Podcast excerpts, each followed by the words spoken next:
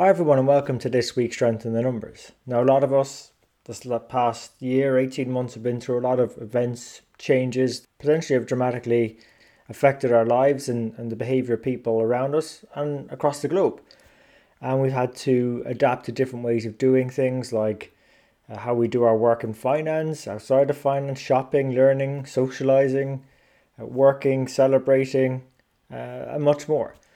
And we were recently sent a report to SITN by Zoom, uh, the cloud meeting software company. They'd done a survey with Qualtrics and they'd summarised the findings, provided it to us. They'd asked about 8,000 people across 10 countries uh, how they were using uh, video conferencing and such like that during uh, the last 18 months, the pandemic and so on, and how they felt that the future might look like. And in this uh, short episode, I'm trying to maybe translate potentially how virtual the accounting and finance team in the future is likely to be. Interestingly, I just want to make a note about Zoom. You know, they've been around since 2012 and has really only come to prominence in the last couple of years. If you think about it, at the end of 2019, their user base was about 10 million uh, or so users. Three months later, March 2020, that had exponentially jumped up to 220 million daily users. And that obviously bring the company increased challenges that were in the news, and their profits increased 4,000% during the period as well. However, they're not a video communications provider out there.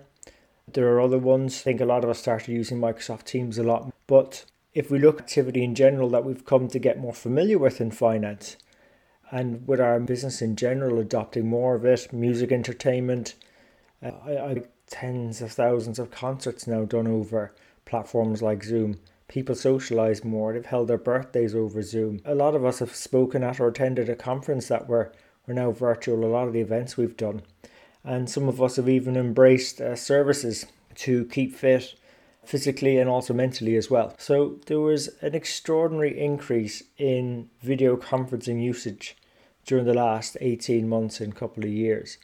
And I suppose it's only natural for us to wonder uh, will this consumption change going into the future as, as it becomes safer resume more in-person gatherings and meetings and activities? Will we still want to use conferencing? And if we do for what purposes and to what degree will we be using it? And that's what i want to share with you maybe three key takeaways from the survey how it perhaps applies to our world Interestingly enough, the 10 countries that Zoom had surveyed, what they actually represent is about 74% of our audience base. So it covers a lot of us, but I think it's also got some general points for all of us to tune into.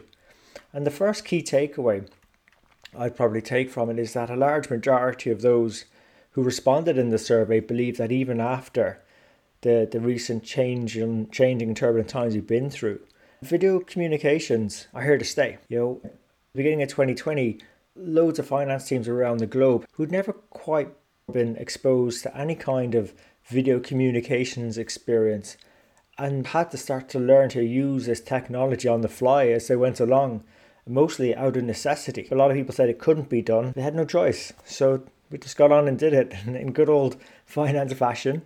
And uh, the majority of those in the survey, uh, so when we say majority, about 80% plus, uh, suggested that using video conferencing frequently is, is now what they expect into the future to participate in video classes, holiday gatherings, doctor's appointments, uh, work meetings. There will be a large proportion of virtual communication for some of those services as part of our lives go, uh, moving forward. A second key takeaway really revolves around maybe a few key areas. One being celebrations. So that's the family visits, weddings, birthday parties.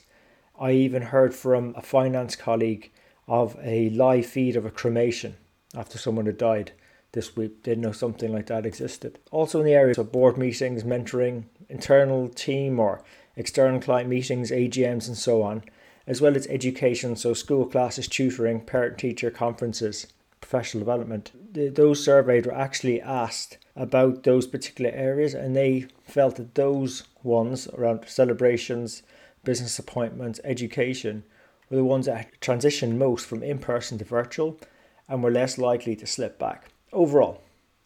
And interestingly, most countries surveyed favoured a hybrid business environment.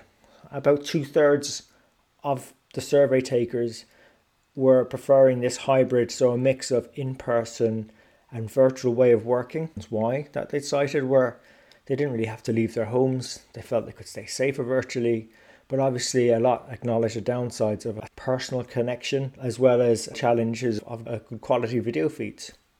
And for some of our uh, listeners, if you're more new into finance and accounting, very important that more people are aware of your brand and you do that in a, in a more more face-to-face environment if it's safe and possible to do so. So really need to make the most of those opportunities of in-person. Um, actually, we did a straw poll of some of our CFO mentors that were on the show. We've asked them about the future of business travel.